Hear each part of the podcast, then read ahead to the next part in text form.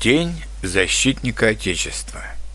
23 февраля мы в России празднуем День армии или День защитника Отечества.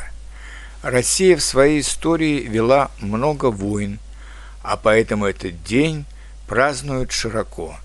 Это у нас национальный праздник, а значит, мы не работаем в этот день.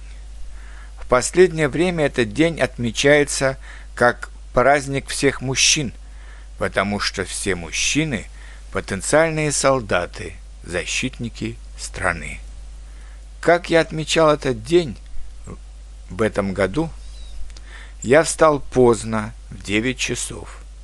Жена подарила мне свитер, а потом мы завтракали вдвоем и смотрели по телевизору праздничный концерт. В 2 часа пришли 2 наших сына. Они подарили мне кожаный портфель, а мы с женой подарили им по рубашке. В 3 часа мы торжественно пообедали с сыновьями и с их девушками, много шутили и говорили о жизни. Потом мы все пошли на прогулку в парк. Это большой старый парк, который находится недалеко от нашего дома. В парке было много народа. Кто-то катался на лыжах, дети катались на санках и на ватрушках. Это такие похожие на камеры для шин автомобилей предметы, на которых удобно скатываться с горок. В парке мы видели много белок и различных птиц. А вечером мы пошли к моей сестре.